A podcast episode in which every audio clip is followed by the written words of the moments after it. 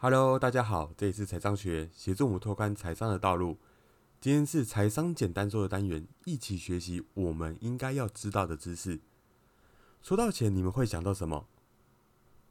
车子、房子、旅游、股票、美食，其实这些都是。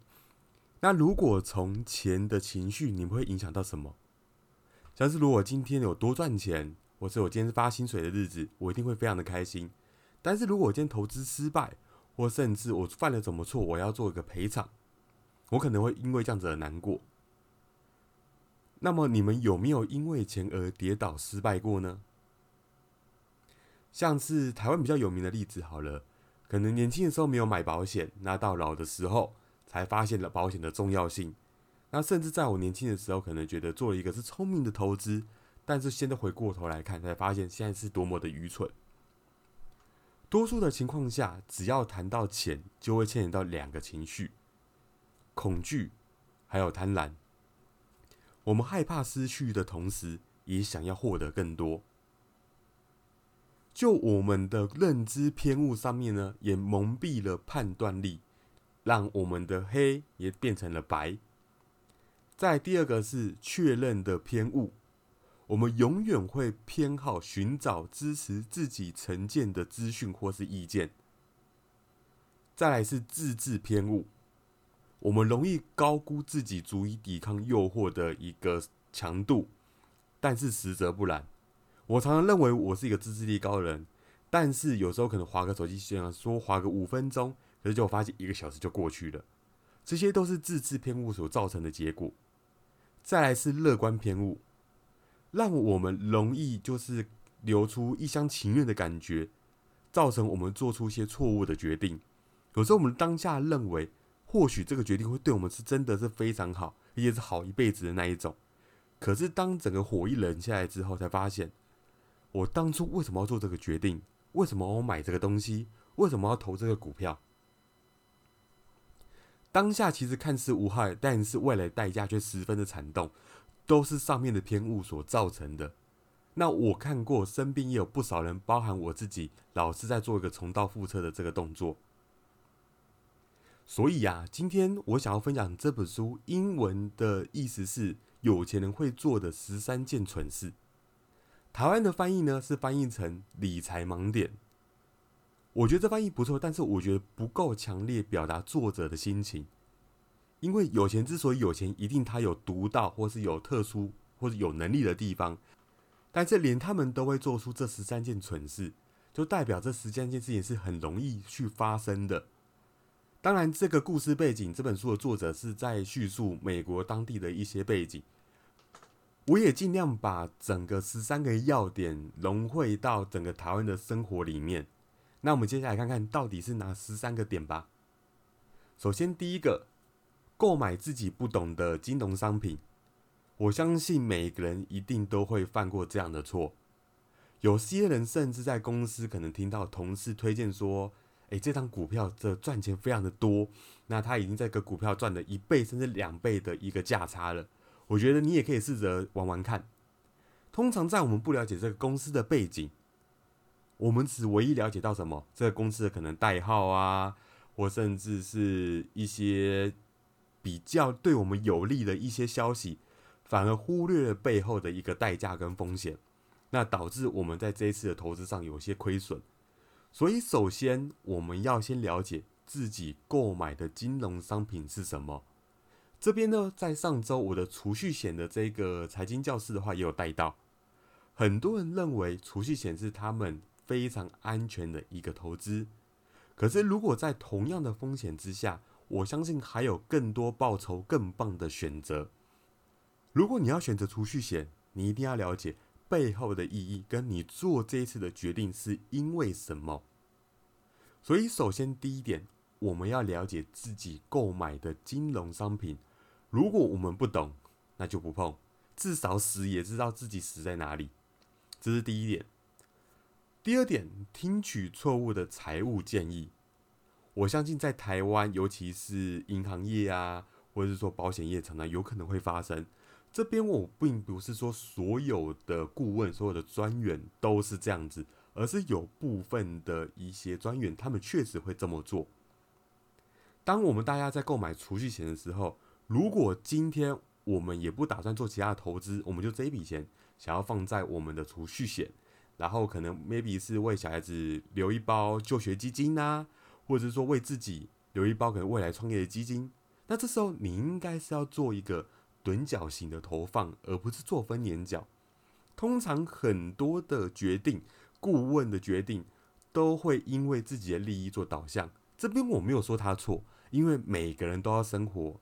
但是就以你自己应该要知道的是，李专推荐给你，或者是说今天保险顾问呢，他们推荐给你背后的意义是什么？我们是不是要再去了解自己购买的金融商品到底是什么？这个就牵扯到第一条。当然，我们可以听取一些好的建议，没有错。但是当下自己做决定的话，其实你要百分之百为你这个决定做负责。所以呢，在别人建议一些财务上的决定之后呢，你自己要重新厘清你当下的想法跟之后你所要面对的问题是什么。第三。过度重视金钱，我相信每个人都爱钱，even 是我自己也是。但是过度重视金钱，有可能会带来更多的反效果。这样好了，我明明知道我现在做的投资是一个长期性的投资，但是我却为了每年的一个报酬率在那边锱铢必较，甚至小到每天的报酬率在那边锱铢必较，反而会让自己一点生活品质都没有。这边我这边说的重视金钱，并不是只说金钱不重要，而是你过度把金钱看得太重要了。我们假设这样好了，今天我们做了一个投资，我们预定自己假设这个投资我们就赚十万，那今天我们到了十万呢，我们是不是就可以先拿走，而不是想要再凹，想要再贪，说能不能再赚下个十万？你在金钱或在投资的一个准则中，你必须要有一个原则在。今天如果我们会超过这原则来讲的话，一定都是过度贪婪或者过度恐惧。那也代表金钱所带给我们已经太多的负面的影响了。那有些人把金钱看得很重，是因为有钱他可以过更好的生活，更有钱他就可以过更好的生活，反而变成我在《穷爸爸富爸爸》里面讲到被钱牵着鼻子走的生活。我们这一辈子应该是要想办法让钱再帮我们赚钱。如果你有这样一个正确的心态，你就会把金钱看成是一种工具，而不是一种满足或享受，或是一个保障这样子。这样在我们投资在赚钱或是赔钱时的情绪，才不会影响到你后续所做的任何决定。第四个是背负过多的学贷。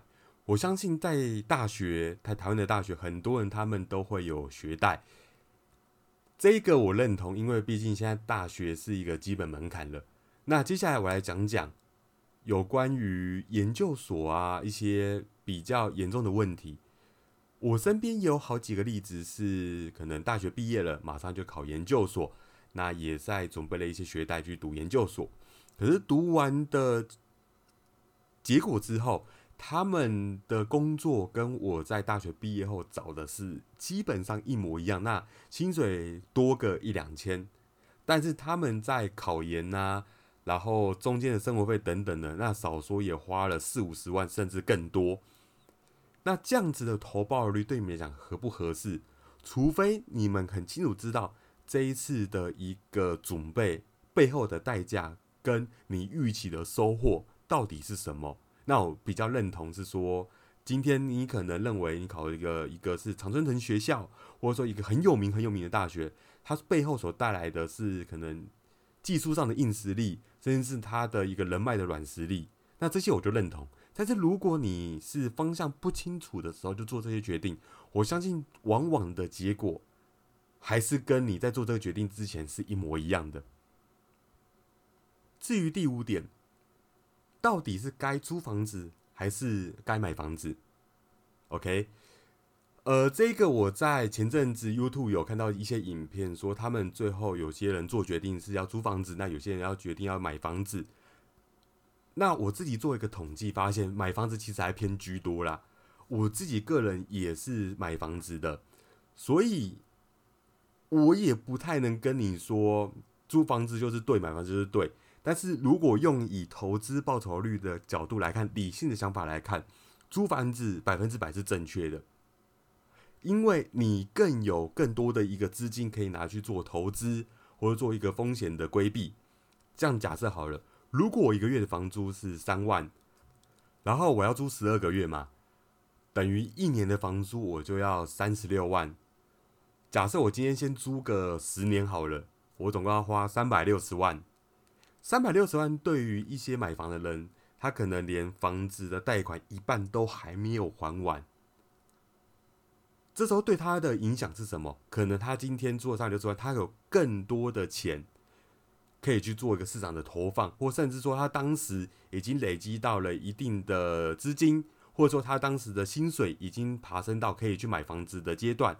这时候他才选择去买房，除了生活的品质比较有保障以外。那在未来，他所在买的房市也不一定是买在高点，他可以在真中间多了很多机会成本去多观望。至于现在买房的人，我以我的角度来看这件事情好了，我认为当下买的是一个家的感觉，一个稳定性，一个安定性，这个是每个月的房贷的这个代价不足以影响到我这个感觉的。我认为有家比任何的事情都还要重要。同时有了这个房贷之后，如果我今天不想让生活品质有打折的话，我可能会更努力的工作，投资我可能会更谨慎，然后在做每一个选择之前，我都会想法会更确实。这样子，同时也会增加我对于财务上的掌握，也比较不容易出任何的错误，也比较不会有过度的花费。接下来第六点，过度承担风险。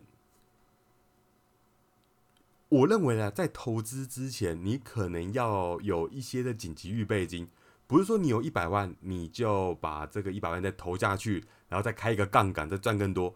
市场上没有天天在过年的，所以我认为在一定的风险程度度以内，你可以去选择。有些人他认为赔五十趴我都不怕，赔一百趴我也不怕的，那你可以做这一类的投资，但是不要你的风险承受度只有五趴十趴。你在玩一些风险的波幅大概有五十啊八十之间的一些标的，那这个我觉得就不适合你，因为进而如果有不好的结果的话，会影响到你的生活，甚至你的情绪，进而影响到你原本的工作。所以在于有限的风险承受以内，你去做原本就是你自己可以承受的一个范围就好了，不要做出超出你承受范围的一个选择。这会导致你失去更多。第七点是保护个人资料，人人有责。其实这边他就在讲诈骗的这个问题。美国目前的诈骗其实层出不穷，不论是国税局的角度啊，或是说网拍的角度等等的，都会有这方面的一个疑虑。包含其实在台湾也是。所以其实保护你的个资，会有效降低你金钱上的损失。这一点讲的没有错。但是不见得每个人都会犯，因为现在的消息啊或者资讯上已经比较普及了，大家对于这个风险意识都抬头，所以我觉得这一点来讲的话，你只要再更为谨慎就好。但是如果我们今天遇到骇客，那真的没有办法了。第八点就是退休初期，那我们过度消费。我举一个我生活上、工作上的一个前辈的例子好了，他在退休初期，他退休是在五十岁，但是他退休初期呢？他就竭尽所能的去完成他想要完成的梦想。那这个做法有没有错？我不能说他错，毕竟他在完成他的人生清单嘛。但是他在五十八岁的时候跑去其他公司当做顾问。有些人他们认为在家里闲闲没事，那可能去当顾问，我觉得是 OK 的。但是就后来我们在过年前有聊过一次天，他发现。他的钱好像不够退休到可能八九十岁这样子这么的足够了，所以他必须现在可能再多赚一点。他也坦诚，确实前期也花太多了。所以我认为，在你退休前的那个退休计划，在你退休启动之后，必须要按表操课，让这个计划确实如期做运作。除非是有超额的一个报酬，那你可以多享受没有错。但是如果在计划以内的一个范围，你就必须要按照计划去走，这样的未来的规划才不容易乱掉。尤其未来我们是不可预测的，所以能够尽量按照我们的计划去走，这样子的做法会保障我们的退休生活是比较无忧无虑的。第九点是将个人的金钱问题强加到子女身上。诶，这一个的话，不只是台湾，及美国都会有这样子的问题。有些人可能在像我刚刚讲的嘛，在退休之前，或者说在退休初期，可能就过度的消费啊等等，但是造成可能后续的一些医疗啊，可能没有办法做一个支付，那可能要让子女去负担这些费用。我没有说这样子不对，但是大家也知道。台湾现在生活，尤其像我们家这个年代，可能三十岁这个年代，其实生活并没有以前这么的轻松。OK，尤其说现在的税又比较的重，所以这边来讲的话，大家都有大家问题，包含子女也有子女问题。如果今天我们用一个情感勒索，让他再多做这一个的一个配置的话，我不知道他未来会不会出问题，因为我不知道他会不会跟我讲，但是我知道他未来一定会有一些的变化。他可以把这些边钱拿去旅游，拿去投资，这些我觉得都可以。但是我们自己的问题要自己去掌握好，才不会麻烦到下一代。成了我刚刚在第八点所讲到的，退休初期我们就要按表操课，让整个退休计划是按照计划的走。第十，照顾年迈的母亲或是父亲，那缺乏事先的规划。这个在我上上一辈的时候感同身受啊。说实在的，就是我外婆那一辈，因为她在年轻的时候没有买保险，那当时她也不知道买保险，那后续产生一些医疗的一些费用，或者是说照护的问题，那变说这些负担是会落在哪里？没有错，就是落在。阿妈的儿女，也就是我爸爸妈妈那辈的兄弟姐妹当中，当然有些人经济状况是好，有些人经济状况不好，但是你要怎么去区分？我大概要拿多少钱出来？因为现在讲出来比较自私，没有错，但是这都是我亲眼看到的一个状况。当然有些人说照顾父母没有说谁付出多，谁付出的少，但是就有一些的家庭，他们还是会计较。所以，我这边的话也跟自己的哥哥也稍微聊过了。未来父母在就是退休之前，或者说在进入一个六七十岁之前的话，他们的保险我们尽量先帮他们做主。纵使保费我们缴，我觉得都没有关系。但是就只怕未来可能父母发生一些什么状况之后的话，至少我跟就是兄弟的话，两人的负担会比较少一点。有时我会认为。如果外婆当时有做这个决定的话，那就不会造成可能家庭失和啊，或是争吵之类的一些结果。然后第十一点是买错保险，那或者甚至根本没有买。现在应该状况比较少了。那很多人他们在老一辈都认为说啊，那个保险是骗人的呀，就是保险是骗人的，然后就觉得那个反正也用不到。但是很多东西真的很邪门，就是。当你买了，有时候真的没有用到，没有错。但是当你不买，有时候甚至会可能会有用到的状况。其实你买保险的话，在我在上上周的财经教室有讲到，你就当做做一件善事好了，因为毕竟是集合大家的资金去救一个人嘛。你就当做你在一个不知道的状况之下，又救人拿一些人，这样感觉你会稍微比较好一点。那至于保险要不要买？我这边百分之百建议一定要买。那至于买哪一种，或是买哪一些，我在之后的财经教师也会提到。那你们可以跟自己的保险员去谈一下。当然，很多人他们买了很多保险没有做，但是有些人是买错了。在年轻的时候，我建议你们意外险啊、寿险尽量去拉高，因为这个时候是你们家庭责任是最重的。那反倒是在老的时候，你们的医疗或是医疗照护的部分。比重可能要稍微再拉高一点，反倒是意外呀，或者说寿险部分可能要慢慢的降低，因为这一个的规划才比较符合你们的当下的工作环境啊，甚至呢生活的模式。至于第十二点，没有留下遗嘱，遗嘱真的很重要。我就其他朋友来跟我分享一些经验呐。很多家庭就是因为没有留有遗嘱，才会有一些家庭的财产的一个争夺嘛。我们常看新闻上也有在演。虽然我们家是没有什么遗产可以去拿啦，所以我们没有这个问题。但是如果家里有金山银山的朋友，那或者是说你们不想要下一代争吵的话，我建议在你们的有生之年当中可以建立一个遗嘱。你们可以现在就立，那随着遗嘱是可以做时间更改嘛？你们觉得哪个小孩子诶比较优好，哪个比较不好？那你们就是再做一下遗嘱上的更改。但是我一样，我还是要强烈留下一个遗嘱是比较正确的选择。那至于第三个是我感同身受的部分，企图看准市场的时机，这个在上上周啊，在上上上周整个市场在修正的时候，我真的也感同身受。市场永远是对的，我们要做的是去修正自己的做法，去反省当下的决定为什么会错。所以不要一直认为你这一次的投资如果是准的话，你下次一定会准。